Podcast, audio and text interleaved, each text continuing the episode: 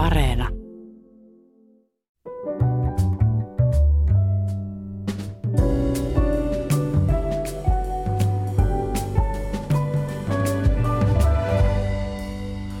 Hyvät ihmiset, Ukrainan sodalla on kauaskantoisia, maailmanlaajuisia, ikäviä vaikutuksia. Yksi niistä on se, että raaka-aineiden saatavuus maailmanmarkkinoilla ja toimitusketjut muuttuvat radikaalisti. Osassa Ukrainaa on jo nyt nälänhätää, mutta myös muut maat ovat alkaneet pohtia, riittääkö ruokaa ja mistä ja mihin hintaan sitä saa. Sodan vaikutuksista kansainväliseen ruokakauppaan ja suomalaisen kuluttajan elämään puhutaan tänään täällä.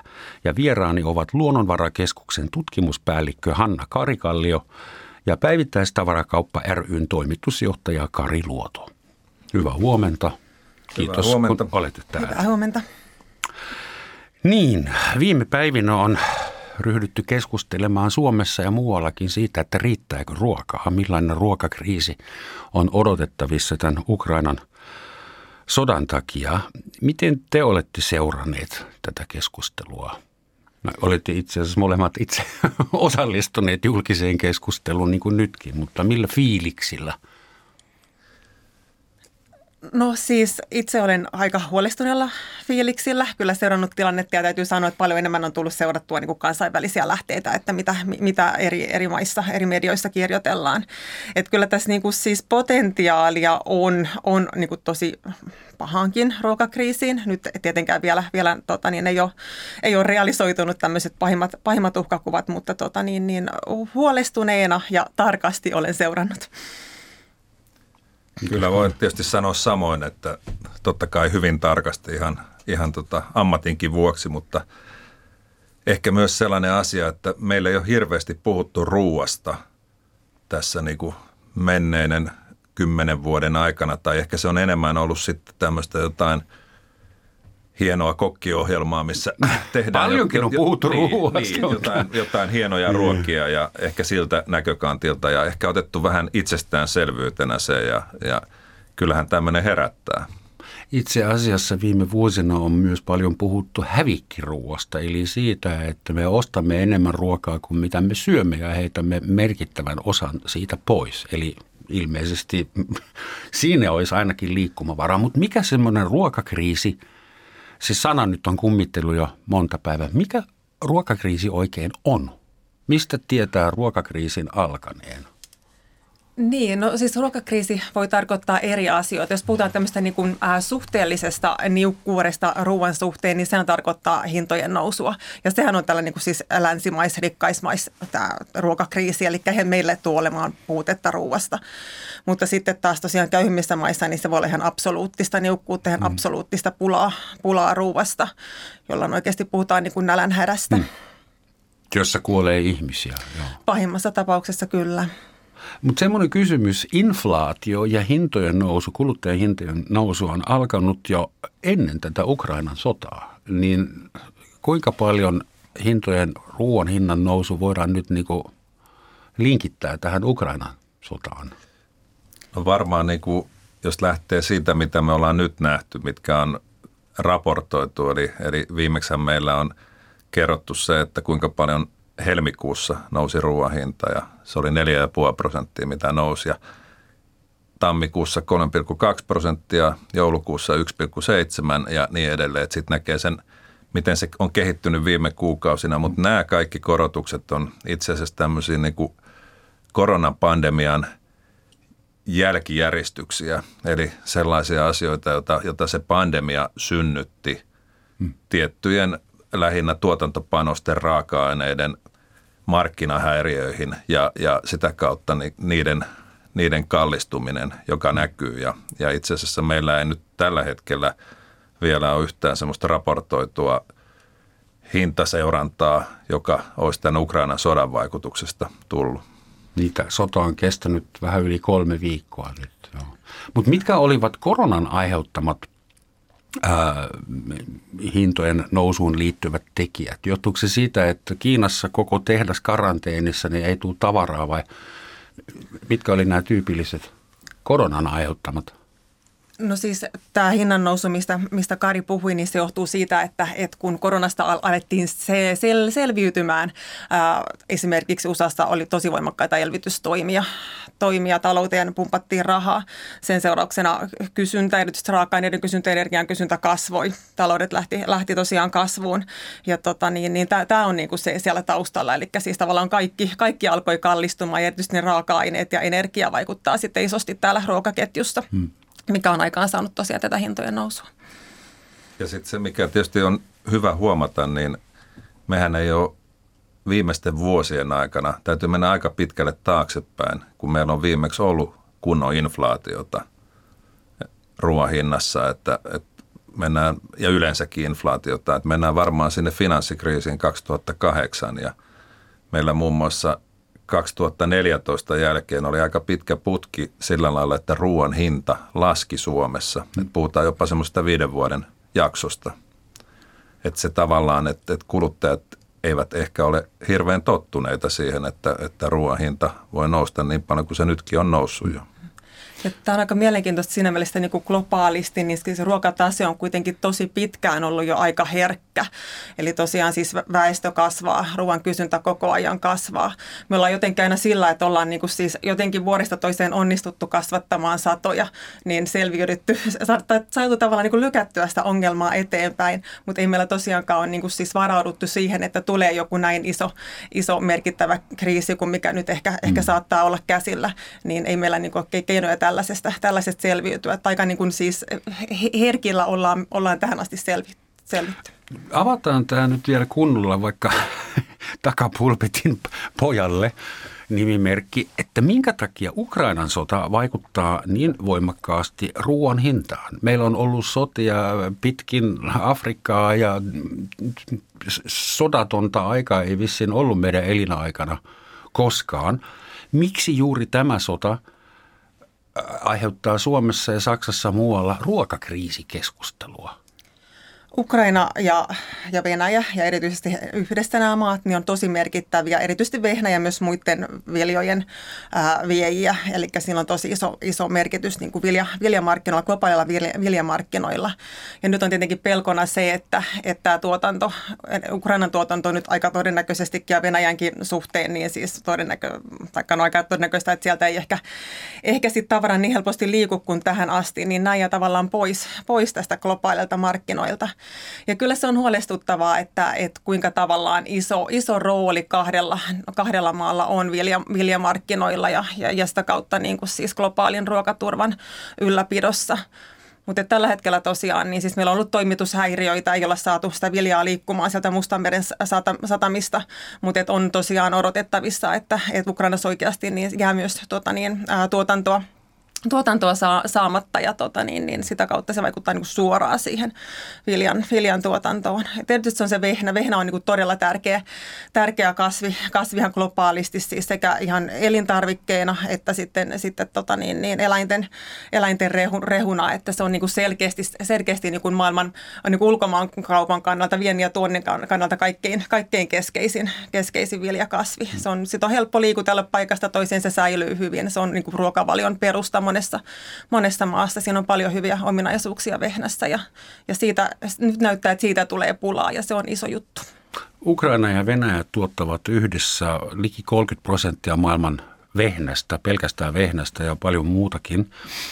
Mutta Suomihan on äh, viljan suhteen ainakin laskennallisesti täysin omavarainen. Itse asiassa Suomessa tuotetaan enemmän viljaa kuin mitä itse syödään. Mutta minkä takia sitten ukrainalaisen ja venäläisen viljan saatavuusongelma vaikuttaa meihin. Miksi Suomi joutuu ostamaan viljaa ulkomailta, kun ollaan omavaraisia? No siis viljamarkkinat on, on, on, on globaalit, ne on integroitunut ympäri maailmaa. Kyllähän Suomestakin, että jos, jos muualla ollaan valmiita maksamaan sitä suomalaista viljasta tarpeeksi, niin kyllähän se suomalainen vilja sinne, sinne liikkuu. Ja samoin se pätee niin kuin eri maiden, maiden välillä, että kyllä niin kuin tuota vilja ohjautuu sinne, mistä eniten maksetaan. Että se on tosiaan helppo liikutella ja säilyy hyvin, niin, tota, niin se tekee viljamarkkinoista tosi, tosi niin kuin kansainväliset. Hmm. Väliset, että tuota, niin Suomessa on niin kuin, äh, Siis äh, se on vähän riippuu niin kuin satotasosta, että ollaanko me oma, omavaraisia viljan suhteen vai emmekö ole. Yleensä meiltä niin viedään se ylijäämä, mikä ei, ei tosiaan Suomessa kuulu. Että kaura on ainut semmoinen vilja Suomessa, millä oikeasti on niin kuin vienti, vientikysyntää ja muu on sellaista ylijäämä, ylijäämä viemään. Hmm. Mistä muusta ollaan riippuvaisia tai mitä muuta me joudumme, tai mä sanon, joudumme tuomaan Venäjältä ja, ja Ukrainasta? Kyllä meillä, niin kuin, jos nyt yleisesti ottaa, niin meillä on varsin hyvä omavaraisuus ruuassa Suomessa. Eli meidän riippuvuudet tulee aika paljon niistä tuotantopanoksista, eli lannoitteista – jostakin pakkausmateriaaleista ja sitten tietysti energia on ollut yksi sellainen. Että ne nyt on ehkä semmoinen kolme keskeistä, mitä voi mainita, mutta kyllä nyt sen verran voi tietysti rauhoittaa ihmisiä, että, että meillä on varsin hyvä omavaraisuus ja, ja tota, toki niin kuin globaalisti ikävää, että, että se ruokakriisi varmaan iskee ensin, ensin niihin kaikkein köyhimpiin maihin, mutta se ei varmaan nyt kuitenkaan Suomessa ole ihan heti nähtävissä muuta kuin – nyt hintojen kautta kuluttajille. Tekisi mieli sanoa, että meillä ruoka on ollut niin kallista jo niin monta vuotta. Se, se itse asiassa on semmoinen vähän niin kuin myytti kanssa, että, että tota, meillähän on, jos, jos laitetaan kaikki EU-maat riviin ja, ja katsotaan, niin meillä on Suomessa ruoan hinta on keskimäärin noin 20 prosenttia. Mä otan nyt semmoiset suuruusluokat, hmm. niin 20 prosenttia kalliimpia kuin keskimäärin EU-ssa. Sitten kun otetaan pois pelkästään ruoan arvonlisäveroa ja katsotaan sitä ruoahintaa ilman ruoan alvia, niin me ollaan semmoinen 10 prosenttia kalliimpia. Mm. Mutta sitten kun katsotaan tulotasoa, elintasoa, että kuinka paljon ostovoimaa, mm. että paljonko kuluttajat käyttää ruokaan rahaa, niin meillä se viimeisin, mitä mä oon nähnyt, niin on 11,7 prosenttia. Mä en tiedä, onko se, se on vissi alle sen nykyään jopa. Se on vähän alle EU-keskiarvo. Joo, joo. joo, ja se on selkeästi alle EU-keskiarvo. Eli tästä voisi ottaa semmoisen ikään kuin vertauksen, että, että Bulgaariassa ruoka on tosi halpaa kun se pannaan niin kuin samalle viivalle ja jos suomalainen lähtee turistina Bulgaariaan, niin se katsoo sitä, että onpa täällä halpa ruoka.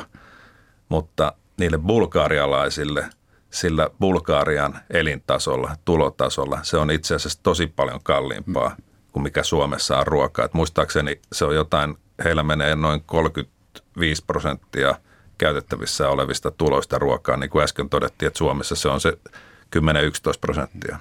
No Suomessa sitten joudutaan maksamaan asumisesta niin paljon, että bulgari, bulgarialaiset nauraa ja syö, syö hyvin samalla rahalla. Näin, kun Kari, Kari sanoi, siinä on niin kuin se ongelma, mikä täytyy muistaa, mistä aina saa palautetta, jos sanoo, että Suomessa ruoka, ruoka on halpaa, että kun täytyy muistaa, että niiden niin kuin kaikkein pienituloisimpiinkin pitää sitä ruokaa, hmm. ruokaa pystyä ostamaan ja, ja tota, niin, niin he, heidän tuloistaan totta kai suurempi osa menee sitten ruokaa. Ja tällä hetkellä se on ehkä, ongelma on siinä, että ruoka on liian kallista tuottaa niin kuin maanviljelijän näkökulmasta, mutta se on liian kallista sitten varsinkin pienitoloisten kuluttajien näkökulmasta ostaa. Ja tämä on varmaan se niin kuin ongelma, mikä tässä on pahenemassa, että, että tosiaan tuottaminen on liian, liian tota, niin, niin tuottamisen näkökulmasta liian halpaa, mutta kuluttamisen näkökulmasta liian kallista. Tuo YK ehtii jo varoittaa globaalista nälänhädästä. Ähm, joka koskee tietysti kaiken köyhimpiä maita, että Suomessa ei ruoka lopu ainakaan vähäksi aikaa, mutta kuitenkin Suomenkin elinkeinoministeri kehottaa meitä varautumaan tosi jyrkkään hinnan nousuun. Hän Lintilä puhui vissiin sadasta prosentista, tai siis siitä, että ruokamenot voisi tuplaantua. Sinänsä, jos ihminen on rikas, niin tuplaantuneet ruokamenot verrattuna auto, auton kuluihin, se ei ole paljon – mutta köyhälle ihmiselle, eläkeläisille ja opiskelijalle, niin se voi olla tosi, tosi paha paikka. Kuinka vakavasti ministerin varoitukset pitää teidän mielestä ottaa? Pitääkö olla huolissaan? Mä voisin tota, tässä antaa puheenvuoron tuonne toiseen suuntaan, eli, eli tota, me ei niin kilpailulain säädännön vuoksi lähdetä, voida lähteä ennakoimaan sitä, että mikä tulee ruoan hintataso olemaan, niin se on parempi kuin tutkijat ja tutkimuslaitokset antaa sen arvion. Niin et vahingossa aiheuttaa suurta hamstrausaaltoa. No, no lähinnä se, että että että että niin kuin sanottu voida signaloida mitään sille, että mitä tulee tulevalle hinnalle tapahtuu. Seurataan kyllä tarkkaan sitä, mitä taaksepäin on mennyt. No ei sun tarvinnut heittää no, niin. virallisia ennusteita, mutta jos tutkimuspäällikkö. Joo, siis mä en tiedä kuinka, kuinka Lintiala on tämän laskenut, minkälaisia laskelmiin tämä hänen, hänen tota niin, niin, äh, tämähän puheensa perustuu, mutta me ollaan Luonnonvarakeskuksessa laskettu, että että ruoahinta tulisi tänä vuonna nousemaan sellaisen 5-10 prosenttia. Se 5 prosenttia on aika varovainen arvio, että sen yli mennäänkin. 10 prosenttia on taas jo aika, aika paljon. Se tarkoittaa 1,3 miljardia euroa lisää ruokaketjuun ja sillä saa jo kyllä aika hyvin niin katettua katettua kustannuksia. Täytyy muistaa että tosiaan se, että me tehdään niin kuin ennustetta per vuosi, eli katsotaan koko vuosi 2022 mm. ja nyt on kuitenkin jo kohta kolme kuukautta vuotta takana ja mitään niin kuin siis iso, tai siis no yli 5 prosentin hinnan nousu ei ole vielä ruoan suhteen nähty, että se jo tasoittaa tätä meidän niin kuin vuosiennustetta. Mutta on selvää, että siis ruoan hinnan nousu tulee pitkä, se jatkuu ens, ensi vuoteen, ensi vuonna vielä, että voi olla, että ensi vuonna nähdään loppujen lopuksi ne isommat korotukset sitten, mutta mä uskon, että, että kauppakin varmaan pyst, pyrkii tämmöiseen niin aika tasaiseen ruoan hinnan nousuun, että ei niin, että yhtenä päivänä kun mennään kauppaan, niin ruoka onkin 15 prosenttia kallistunut, vaan että se on tosiaan ää, niin osuu pitemmälle aikavälille tämä ruoan hinnan nousu. Minkä takia pitää varautua pitkäaikaiseen ruoan hinnan nousu? Johtuuko se siitä, että, että mä just luin, että ää, Etelä-Venäjällä ja Ukrainassa pitäisi nyt kylvää sitä vehnää, mutta siellä soditaan eikä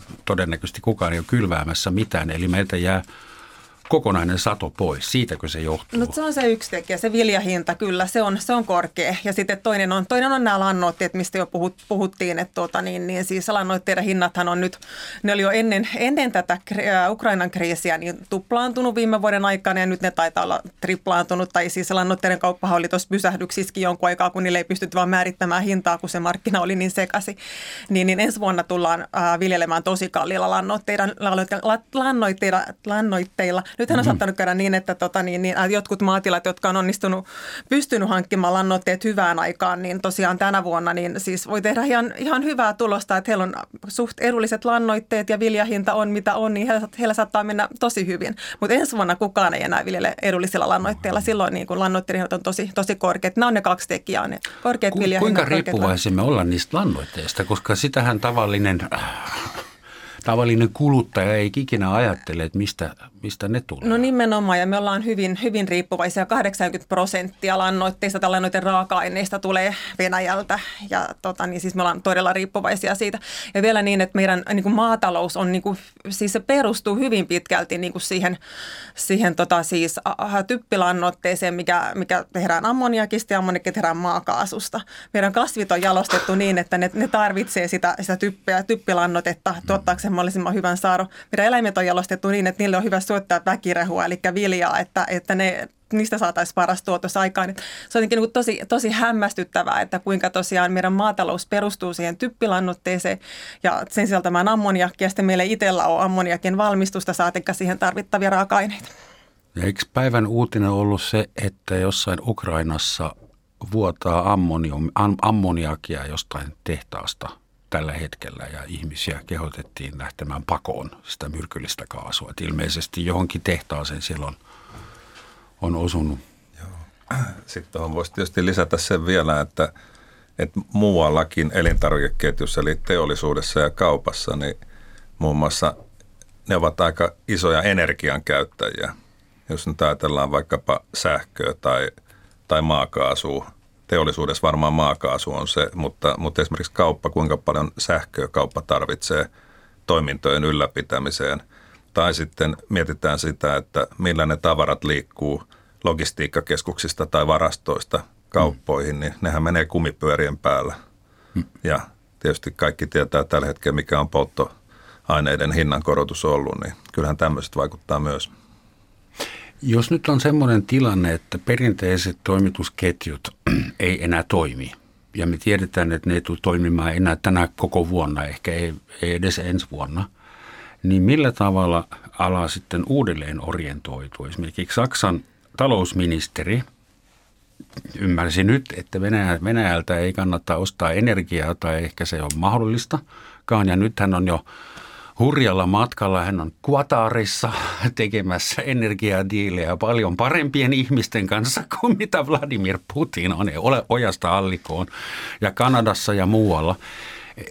Miten suomalainen ruoka-ala yrittää kompensoida? Tai siis onko teillä uusia toimijoita, uusia diilejä, uusia maita – kiikarissa. No esimerkiksi tämän lannoitteiden suhteen, niin kyllähän tota, niin, niin tarvittavia, raaka-aineita voidaan tuoda muualtakin kuin Venäjältä, siis esimerkiksi Lähi-idästä, Pohjois-Amerikasta, Karipialta, mutta onhan se ihan eri tuoda niitä niin kuin merirahtina toiselta puolta maailmaa kuin kätevästi raiteita pitkin tuosta rajan ylitte. Ja tota, niin nyt vielä kun on, on, se tilanne, että kaikki muutkin Euroopan maat on miettimässä uudelleen, uudelleen tota, niin näitä, näitä kuviota, niin siis siitä aiheutuu valtavasti kustannuksia ja muita, muita haasteita, mutta kyllähän se mahdollista on, mutta tietenkin pitemmällä aikavälillä niin, niin kuin täytyy kyllä miettiä, miettiä ja järjestää asiat niin, että meidän maatalo, maatalous nyt ennen kaikkea ei olisi niin, niin, tota niin ää, riippuvainen ollenkaan lannoitteista, että, et, tai ainakaan tämmöistä fossiilisiin raaka-aineisiin perusta lannoitteista, että kyllähän sitä voi niin kuin mullakin tavalla lannoittaa ja hoitaa maaperää, että sitä lannoitetta tarvitaan vähemmän, että tällaisiin ratkaisuihin täytyy tulevaisuudessa satsata, mutta ne on pitkän aikavälin asioita. Pitääkö palata vanhoihin lannoitusjärjestelmiin?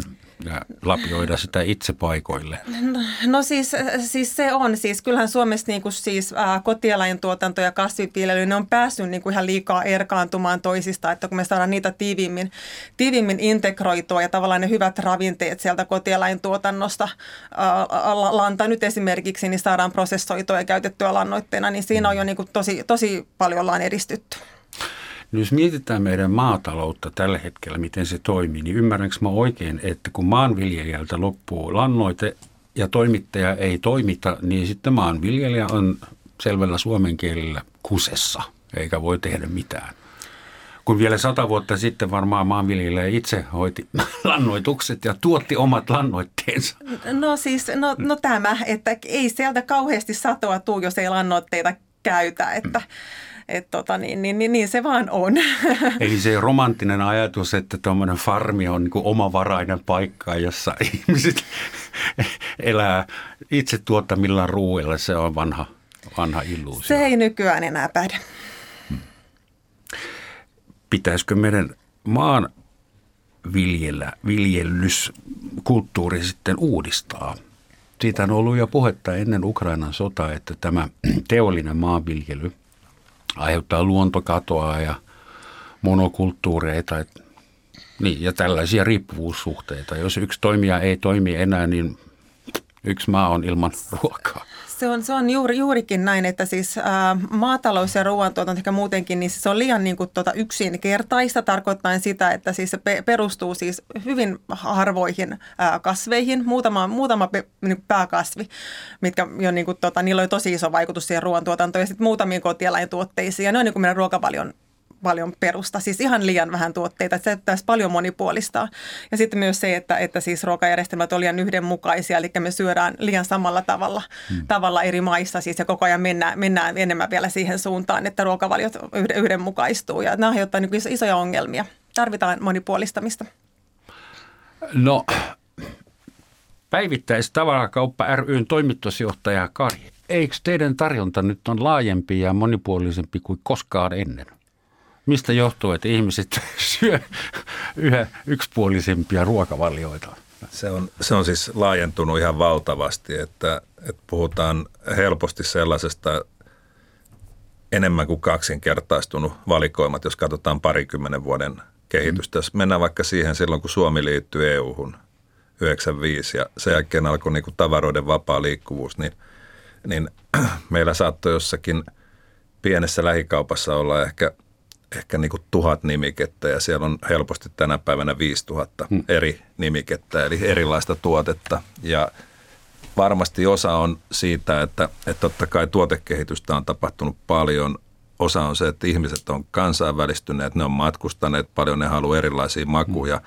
Sitten meillä on varmaan myös tämmöiset niin kuin erilaiset – ehkä erikoisruokavaliot myös lisääntyneet. Ja, Neljännes ja, miljoona maahanmuuttajaa, joilla on omat kyllä, ruokatottumukset. Kyllä, kyllä. Että, et, et, kyllä se, niin kuin se, se valikoimahan on kasvanut tosi paljon ja saattaa olla yksi, yksi asia, että tämän kriisin seurauksena se voi olla, että se voi vähän supistua se valikoima, mutta edelleenkin niin kyllä niin kuin rauhoittelisin siitä, että kyllä meillä niin kuin ruokaa riittää.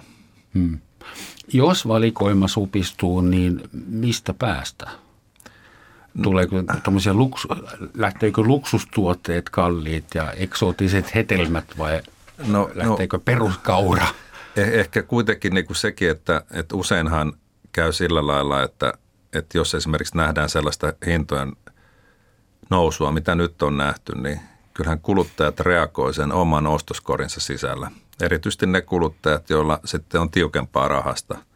Eli he alkaa siirtää sitten ostojansa johonkin vähän edullisempiin. Eli et on käytetty joskus muinoin vertauskuvaa, että tota, siirrytäänkö koko lihaleikkereistä lauantaimakkaraa hmm. tai vastaavaa. Ja, ja tota, eli, eli kyllä siellä varmaan tapahtuu sitä, sitä muutosta jo nyt, mutta kyllähän meillä sitten toisaalta on myös olemassa tavallaan valmiudet lähtee myös supistaa sitä valikoimaa ja kyllä tuossa niin koronapandemian alussa silloin, silloin, kun se lähti liikkeelle, niin, niin kyllä mä tiedän, että, että siellä elintarviketeollisuuden yritykset ja kaupan yritykset kävivät kovasti keskustelua siitä, että pystyvätkö he tuottamaan vaikka nyt sitten samanlaista kymmenen eri makuvariantin jukurtin valikoimaa sinne mm. kauppaan vai mennäänkö vähän aikaa sillä, että siellä on viittä eri makua?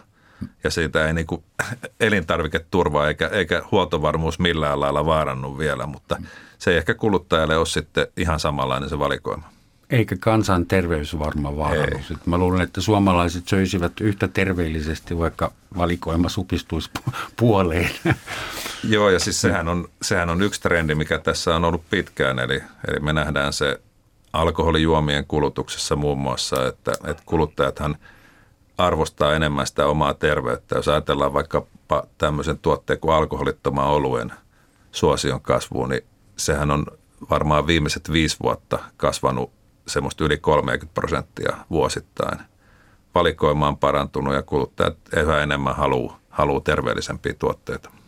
Toinen on varmaan niin se vaalea liha on siirrytty huomattavasti sinne broileriin, joka ainakin mielletään terveellisemmäksi punaisesta lihasta. Niin. Nyt onko teidän mielestä suomalainen kuluttaja enemmän laatutietoinen kuin hintatietoinen? Keskimäärin. Tietysti köyhä ihminen on aina hintatietoinen pakosta – niin, no, no siis kyllä kai se tutkimuksen mukaan edelleen se hinta on se tärkein ostokriteeri ja, ja, ja makutottumukset on, on, on siinä hyvin lähellä kyllä. Mutta kyllä, kyllä siis va, varmasti tämä niinku koko ajan nousee yhä tärkeämmäksi nimenomaan niinku terveellisyysnäkökulmat.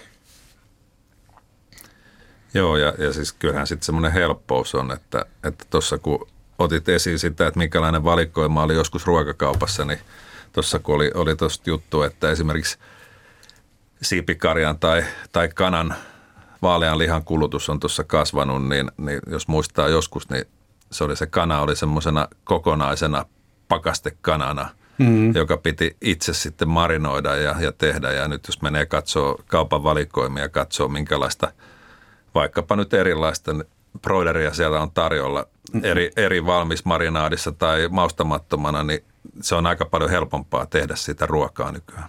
En ole vähän aikaa nähnyt sitä kokonaista pakastebroileria. Onkohan niitä vielä jossain altaassa? No ainakin varmaan aika niin marginaalinen ryhmä mm. verrattuna muihin siipikarjatuotteisiin. Hyvät ihmiset, tämä on oikea hetki muistuttaa meitä kaikkia siitä, että tämä on Suomen Yleisradio Yle Radio 1. Kuuntelette Roman Schatzin maamikirjaa, jossa tänään mietitään, odottaako meitä nyt mahdollisesti – ruokakriisi Ukrainan sodan seurauksena ja mulla on studiossa vieraina Luonnonvarakeskuksen tutkimuspäällikkö Hanna Karikallio ja päivittäistavarakauppa ryn toimitusjohtaja Kari Luoto. Puolessa välissä aina muistuttaa. Jotkut kehtaa myöhästyä tästä ohjelmasta. Ää, Kari, mun piti vielä kysyä, että päivittäistavarakauppa, niin kuinka paljon päivittäistavarasta on ruokaa ja kuinka paljon on jotain muuta – ja mitä se muu mahdollisesti on? Joo, siis päivittäistavaroihin lasketaan totta kai ruoka, juomat ja sitten muut sellaiset päivittäin kulutettavat tavarat, niin kuin vaikkapa nyt päivittäiskosmetiikka tai, tai taloustavarat, eli vessapaperi, talouspaperi, niin edelleen. Ja, ja tota, Suomessa kaupan myynti vuositasolla, mitä kaupasta kuluttajat käy ostamassa, niin on semmoinen 20 miljardia euroa. ja siitä noin 80 prosenttia on ruokaa ja juomia. Lasketaanko alkoholijuomat siihen mukaan? Ö, alkoholijuomat lasketaan siihen 80 prosenttia mukaan, eli, eli meillä kaupassa myydään noin 1,7 miljardilla eurolla vuosittain alkoholijuomia, eli lähinnä olutta ja lonkeroa. Hmm. Eli se on aika pieni osuus kuitenkin niin kuin alkoholipitoisten juomien. Vai? Ihan hyvä osuus. ja alko hoitaa sitä. ei, ei siis alko, vaan, vaan siis se on mitä... Niin, niin siis alko on erikseen. Niin, alko niin, myy sitten erikseen. Niin tässä luvussa ovat mukana maksimaalisesti 5,2 5,5 juuri 5,5 on Joo. ajankohtainen haamuraja mielellään myytäisi niitä vähän vahvempiakin, että me nähdään kovasti tässä pieni mainospala, että nähdään kovasti, että viini ja ruoka kuuluu yhteen. Kosken korvaa kioskeille, joo, mutta Eikö, aika niin, ei ole se vielä kypsää semmoiseen.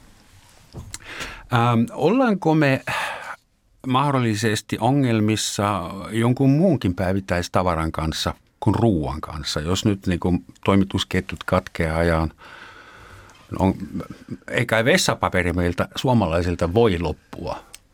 No suomalaiset yritti tuossa kaksi vuotta sitten, kun koronapandemia alkoi, niin ostaa loppuun vessapaperi Suomen kaupoista ja sitten ne huomasi sen, että se saattoi kaksi päivää olla tyhjä se hylly ja sitten se täyttyi taas. Ja sitten ne yritti uudestaan ostaa sen tyhjäksi ja se täyttyi taas ja kyllä se voi sanoa, että se ei lopu. Että, että kyllä me, tota, me pyritään koko elintarvikeketjussa varautuu mahdollisimman hyvin tämmöisiin erilaisiin kriiseihin. Sehän on tietysti mahdotonta varautua kaikkiin, mutta, mm. mutta me harjoitellaan aika paljon erilaisia tilanteita ja, ja tota, esimerkiksi sitä, että jos meillä tulisi pitkäkestoinen laajamittainen sähkökatko Suomeen, niin millä lailla me saataisiin pidetty ruoan jakelu eli kaupat auki ja Vastaavasti, jos meillä tapahtuisi vaikkapa joku suuronnettomuus tuolla rannikolla jossain isossa laitoksessa, niin silloinhan sellaisessa tilanteessa voisi olla tarpeen, että meillä esimerkiksi olisi hyvin toimivat hankintamarkkinat kansainvälisesti.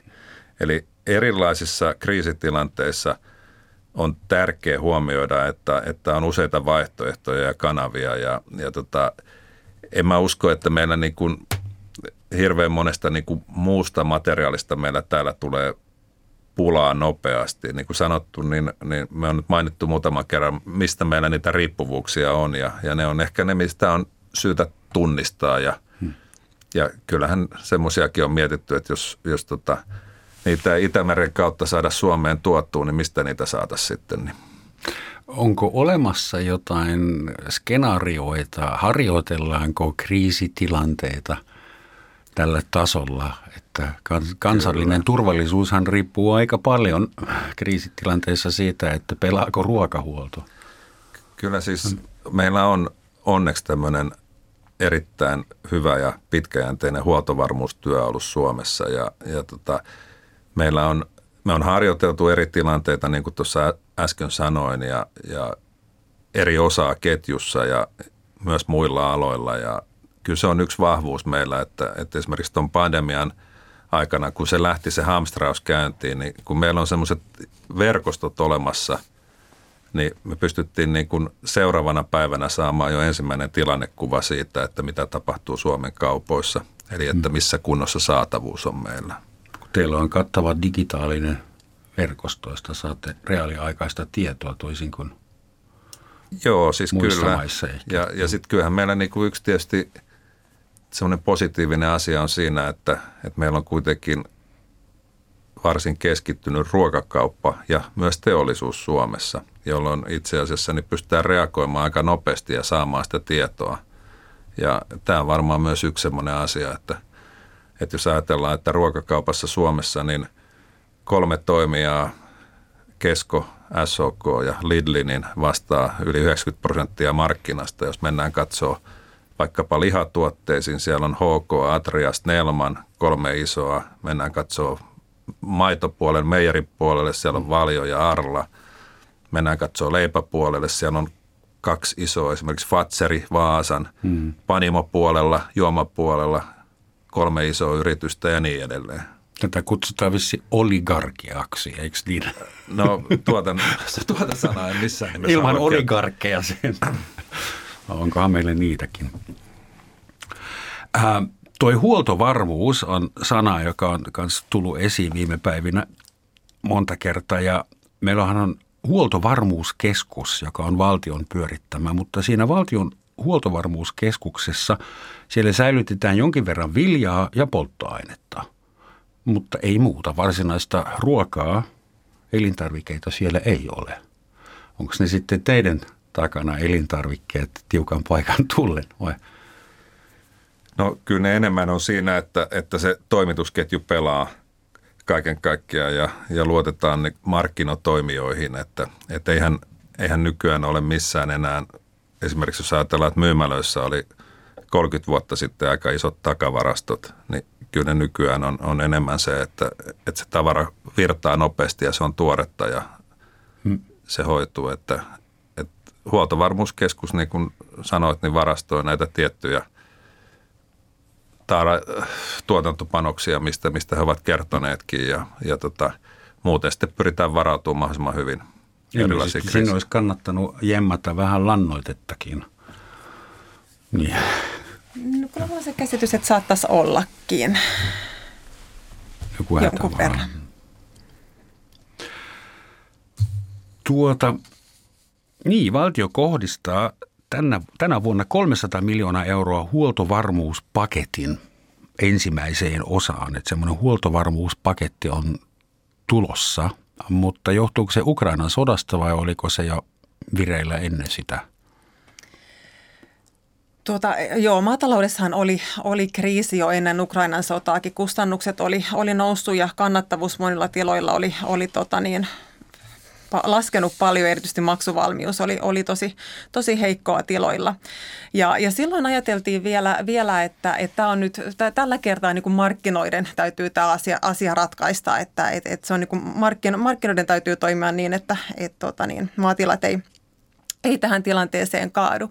Mutta nyt tämä Ukrainan, Ukrainan kriisi kyllä pahensi tilannetta niin, että et tota niin, niin valtio katsoi, katsoi, että nyt niin kuin valtion täytyy tulla, tulla myös apuun. Ja tosiaan nyt on päätetty tästä 300, 300 miljoonan ää, tota niin, niin, paketista maa, maatiloille, maatalouteen – maatalouteen. Kyllähän se tar- niin kuin tosiaan tarpeeseen tulee, että, että tietenkin tämä, tässä on se, on se ongelma, että kun valtio tulee väliin, niin, niin niistä helposti sitten, sitten eri toimijat niin kuin, ei ota vastuuta siitä asiasta, vaan aina ajatellaan, että, että kyllä se valtio sitten tulee viime kädessä pelast, pelastamaan, mm. pelastamaan tilanteen, että se on tässä tietenkin vähän se ongelma, mutta kyllähän nyt ollaan niin, kuin niin pahassa tilanteessa, että mun mielestä ihan perusteltua, että tällainen paketti on neuvoteltu.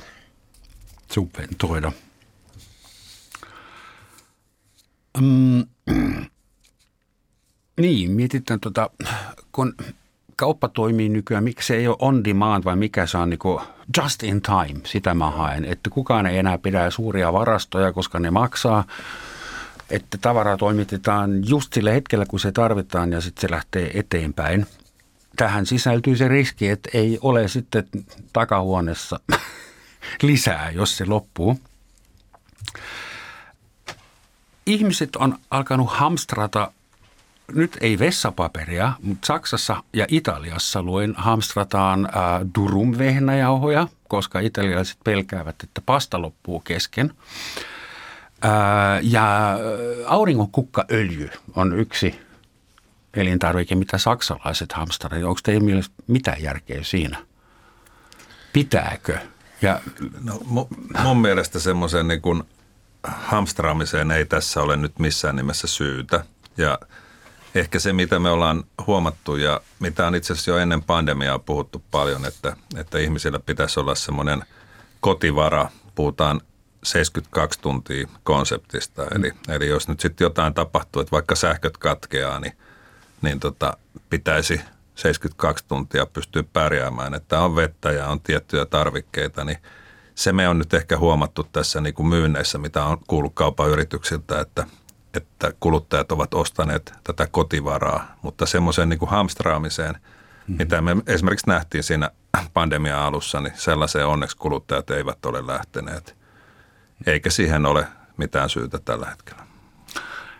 Entäs joditabletit? Niitähän saa apteekista, niitä ei varmaan lasketa päivittäistä tavaraksi. Mutta siis mitä siihen kotivarapakettiin kuuluu? Kari voisi ottaa paljon paremmin vastaan, mutta siis ainakin on ymmärtänyt, että jonkun verran niin kuin siis, äh, siis pullovettä, se on aika tärkeä mm-hmm. asia. Joo, ja mm. sitten tietenkin säilyviä elintarvikkeita, säilykkeitä ja jauho, jauhoja. Tai siis varmaan niin enemmän sellaista oikeasti, että, että, että sellaista ruokaa, että sä et ole niin kuin, jonka valmistamisessa et tarvitse sähköä tai vettä, että sä pystyt niin kuin syödä, syödä suoraan. Suoraan niin- purkista niin, sellaista, sellaista, se, nimenomaan sellaista, sellaista ruokaa ja vettä. Nämä, nämä ainakin, mutta onko Karjalla lisättävä? No, ei, tuossa on aika hyvä, että, että, että yksi esimerkiksi myös on semmoinen, mitä ehkä ajattelen, niin on paristoja. Hmm. Eli, eli ihan semmoinen, että tuossa muistan itse, itse 2010, kun, kun olin mökillä, kun oli astamyrsky ja, ja tota, se oli siis heinäkuun loppu ja meillä meni mökiltä viideksi päiväksi sähköt pois ja silloin ollaan lämpimään aikaan, että ei ole niin kuin lämmityksestä ei ole mitään niin kuin huolta. Mutta kyllähän se muuttaa aika paljon sitä elämää, vaikka tiedetään, että voit grillata ulkona ja, ja tehdä ruokaa, mutta tota, mitenkä keität perunat esimerkiksi, jos, jos sellaista ajat. Niin, niin no tuota, kyllä paristolla. No ei, ei mutta, mutta kyllä sieltä löytyy sitten vintiet semmoinen, semmoinen kattila, mitä nuotiolla pystyy lämmittämään, mutta kestää muuten aika pitkään, mutta, mutta siellä on niin kuin kaikkea – kaikkea sellaista, että, että kyllähän niin kuin esimerkiksi jos tämmöinen pitkä sähkökatkos tulee johonkin, niin, niin tota, eihän ne elintarvikkeet säily, jos ne ei ole kylmässä ne tietyt. Ja, ja ehkä tähän varastointiasiaankin liittyy just se, että tuoret tarvikkeet on sellaisia, että niissä on päivämäärä. Että eihän semmoisia niin valtavia varastoja missään voi ollakaan, koska eihän ne säily hmm. ihan yksinkertaisesti, että – mutta tietysti kuiva elintarvikkeet on vähän eri asia. Siihen hätäpakettiin kannattaa varmaan laittaa myös semmoinen äh, kännykälle tarkoitettu power pack, että sen saa ladattu 72 Kyllä. tunnin jälkeen. Kuulostaa järkevältä. Onko teidän mielestä odotettavissa, että Suomessa syntyy semmoinen kotiviljelybuumi nyt? kun täällä on jo ennen kriisiä ruvettu harrastamaan lähiruokaa ja kiinnitetty, kiinnitetty paljon enemmän huomiota siitä, mitä suuhunsa laitetaan. Ennen vanha Suomessa sanottiin, että kiitos, ruoka oli hyvä ja sitä oli riittävästi. Ei kukaan enää sano näin 2000-luvulla. No siis kyllä mä oon ymmärtänyt ja kuullut, että siis kiinnostusta herättää ainakin, niin kun, että mietitään sitä, että mitä, mitä ehkä itse voisi tehdä sen oman ruokaturvan varmistamiseksi. Ja, ja kyllähän me siis voidaan tehdä tosi paljon ja se onkin niin kuin tärkeää, siis puhutaan semmoista niin potentiaalisesta omavara, omavaraisuudesta, että niin siinä vaiheessa, että jos oikeasti ei enää niin kuin, tota, niin, niin mitään, mitään tänne Suomeen saada tuotua, niin tavallaan meillä on potentiaalia lisätä sitä omavaraisuutta ja se perustuu nimenomaan aika pitkälti tähän, että, että me voidaan puutarhassa kasvattaa mitä vaan puutarhat voidaan laittaa perunapelloiksi periaatteessa ja kyllä niin jotenkin saadaan ruoksi kelpaavaa kasvamaan. Ja, ja, ja täällä tota, on niin, tilaa. Ja täällä on tilaa nimenomaan. Muistan, että Unkarissa kommunismin aikana mulle kerrottiin, että joo, kaupasta ei saa mitään, mutta onneksi meillä unkarilaisilla on lupa harrastaa kotiviljelyä. Ja kaikilla unkarilaisilla oli pari kanaa ja yksi possu ja puutarha täynnä syötävää. Niin sillä tavalla he kestivät sen kriisin. Joo, toi kotiviljely on yksi, mutta varmaan mielenkiintoinen on myös nähdä, kun mennään kesää kohti, että mitä tapahtuu kalastukselle. Eli, eli jos nyt katsotaan vaikka tilastokeskuksen helmikuussa julkistamaa kalatuotteiden hintaindeksiä, niin siellä oli aika iso korotus. Lähinnä tulee Norjan lohesta käsittääkseni hyvin paljon se, se korotus ja, ja meillä on pitkään Suomessa puhuttu sitä, että pitäisi paremmin hyödyntää järvikalaa. Ja katsotaan nyt, kun kesä tulee, että lähtee... Eikö sitä hyödynnetä nyt? Ei ollenkaan niin paljon kuin pitäisi. Että, että Hannalla varmaan on siitä tarkempia jotain lukuja tai näkemyksiä, mutta mä oon ymmärtänyt, että esimerkiksi maa- ja metsätalousministeriö on pitkään yrittänyt saada erilaisia hankkeita, millä järvikalaa hyödynnettäisiin paremmin. Kyllä se on, joo, se on juurikin näin. Se on tunnistettu tosi isoksi tämmöiseksi tota, niin, niin, ää, raaka-aineeksi, joka on niin kuin, siis tosi pahasti alihyödynnetty Suomessa. Meillä on tosiaan järvet täynnä suome, syömäkelpoista kalaa ja niistä hyödynnetään tosi, tosi pieni, pieni osa. Toinen on sitten, kun mennään vielä pidemmälle syksyyn, niin on, on noin marjat ja sienet, että saa mm-hmm. nähdä, että minkälainen tota, niin, niin, ää, puumi tulee sitten siihen, että ihmiset lähtee, lähtee keräämään tosi. Ja mistä maasta niitä poimijoita niin, tulee, tulee tällä kertaa. Mutta näistä järvikaloista vielä, että minkä takia kukaan ei keksi nostaa sitä kalaa Suomen järvistä, että tulisiko se niin kalliiksi, että kannattaa ostaa Norjasta – No siis joo, onhan Suomen järvet, ne on, ne on aika pieniä ja matalia, että eihän sinne voi viedä mitään sellaista valtavaa, valtavaa alusta. Että kyllähän se, niinku siis, niin, se jo vaikeuttaa tosin sitä, että siellä ei niin kovin isossa mittakaavassa kaavas kalastus onnistu. Mutta että siltikin, niin, tota, niin kyllä siihen varmaan, ja kyllä siihen on vähän herättykin, että, että siinä sitä potentiaalia on. Ja kalastajat on Suomessa yksi sellainen kyllä ammattikunta, mikä on niin kuin – on käymässä vähiin, että sekin on vähän huolestuttavaa, että et tota, niin ala ei oikein houkuta, houkuta tota nuoria ja, ja uusia, uusia osaajia. Niin, pitäisi tehdä joku Cliffan näköinen tosi TV-sarja, vaarallinen, vaarallinen saalis Suomessa, niin sitten tulisi uusia ihmisiä. No, mutta miten sä voit mainostaa suomalaista järvikalaa? Sehän menisi täysin ohi Suomen päivittäistavarakauppaa, jos suomalaiset nyt omatoimisesti lähtee kalaan kompensoimaan tätä ruokalajetta. Kestetään se kyllä ihan hyvin ja, ja tota, siinä on tietysti kaksi puolta. Toinen on tämä tämmöinen ammattimainen järvikalastus, mistä voidaan saada kauppaan myytäväksi sitä ja toinen on tietysti kuluttajien ihan itse, itselleen pyytämä kala. Että totta kai nämä molemmat puolet. Mitä te spekuloitte, että kuinka meidän ruokavalio tulee lähivuosina muuttumaan? Jos ajattelet, että se ruoka, mitä Suomessa myydään ja syödään, se on täysin erilaista nyt kuin 20-30 vuotta sitten. Ja on syytä olettaa, että muutaman vuoden kuluttua se on taas ihan erilainen. Noi ötökät ei oikein lyönyt läpi. Sen mä muistan. Siitä piti tulla suuri ruokavallankumous.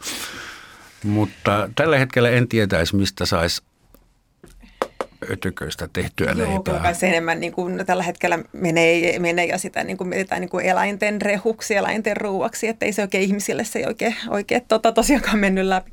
No siis selvähän on se, että siis äh, suomalaiset syö liikaa, liikaa lihaa tota, niin, niin kuin terveyden näkökulmasta ja muutenkin ruoantuotannon kestävyyden näkökulmasta.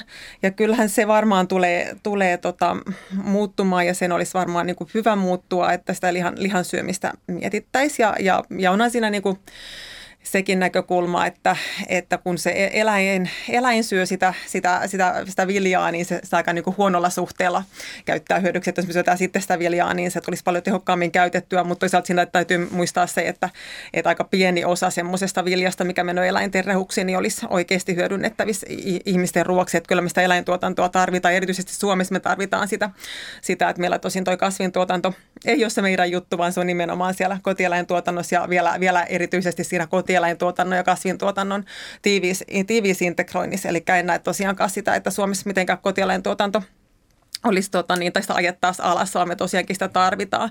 Mutta kyllä siinä, siinä on, on, on varmaan niin kuin, yksi pointti on se, se lihan syöminen. Ja, ja siihen sitten tilalle tarvitaan, tarvitaan tota, tällaisia proteiinikasvia, siis niiden, niiden niin kuin monipuolisempaa viljelyä, niiden viljelyssä on paljon opeteltavaa, kehitettävää, niiden jalostamisessa on paljon opetet, opeteltavaa, kehitettävää, että varmaan tämä, tämä puoli tulee ainakin tota, niin, niin, ää, tulevaisuudessa muuttumaan, mutta en mä ehkä ihan kauhean, kauhean isoja muutoksia siltikään tule näkemään niin kuin suomalaisten ruokavaliossa ainakaan nyt ihan, mm. ihan lähitulevaisuudessa vuodesta, ehkä pitemmällä aikavälilläkään.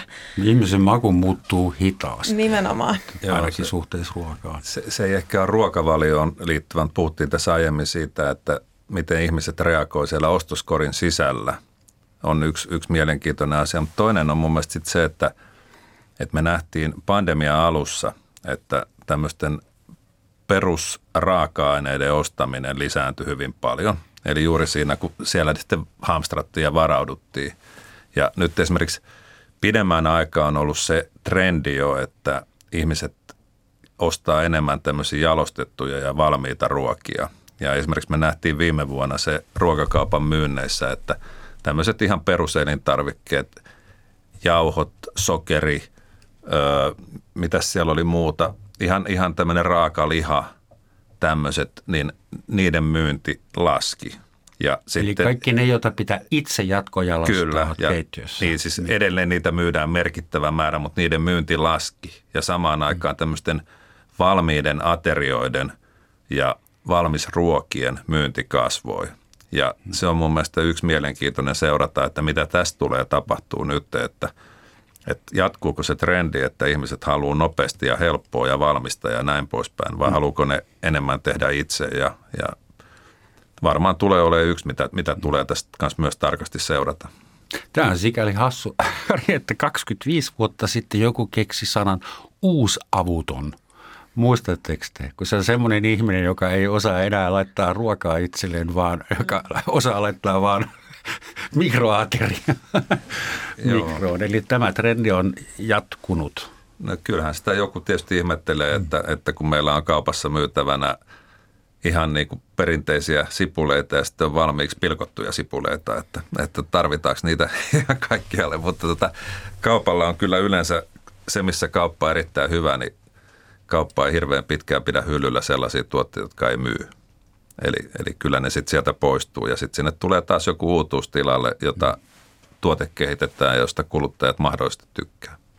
Eli kaupan hyllyn valikoimasta voi aika hyvin päätellä, mistä kansa tykkää, koska jos kansa ei tykkää siitä, niin se ei ole siellä. Joo, ei semmoisia niin hyllylämmittäjiä siellä ei pitkään pidetä, että, että, että kyllä, se, kyllä se tavallaan pitää olla, kuluttajat määrittää sen, mikä on kaupan valikoima, näin voisi sanoa. Kiitos teille. Kiitos. Kiitos Hanna, kiitos, kiitos Kari. Sen enempää ei ehditä nyt kokata tätä soppaa tänään. Äh, mutta todeta, todettakoon, todetkaamme lopuksi vielä, että meillä saattaa Suomeen tulla pienehkö ruokakriisi, mutta suurta hätää ei ole odotettavissa. Sovitaanko näin? Ruoka ei lopu. Juurikin näin, so, joo, kyllä. Kyllä. Hyvä, kiitoksia. Sitten vielä mieltä ylentävä sitaatti tähän loppuun. Se tulee tänään edesmenneen yhdysvaltalaisen rauhanaktivistin suusta. Hänen nimensä oli Mildred Lizette Norman ja hän käveli monta kertaa ympäri Pohjois-Amerikkaa 28 vuotta putkeen. Hän on yksi esikuva Forrest Gumpille muuten ja häntä tunnettiin paremmin nimellä Peace Pilgrim. Ja hän sanoi kerran, en koskaan syö roskaruokaa, enkä koskaan ajattele roska-ajatuksia. Näillä kauniilla sanoilla – Tschüss.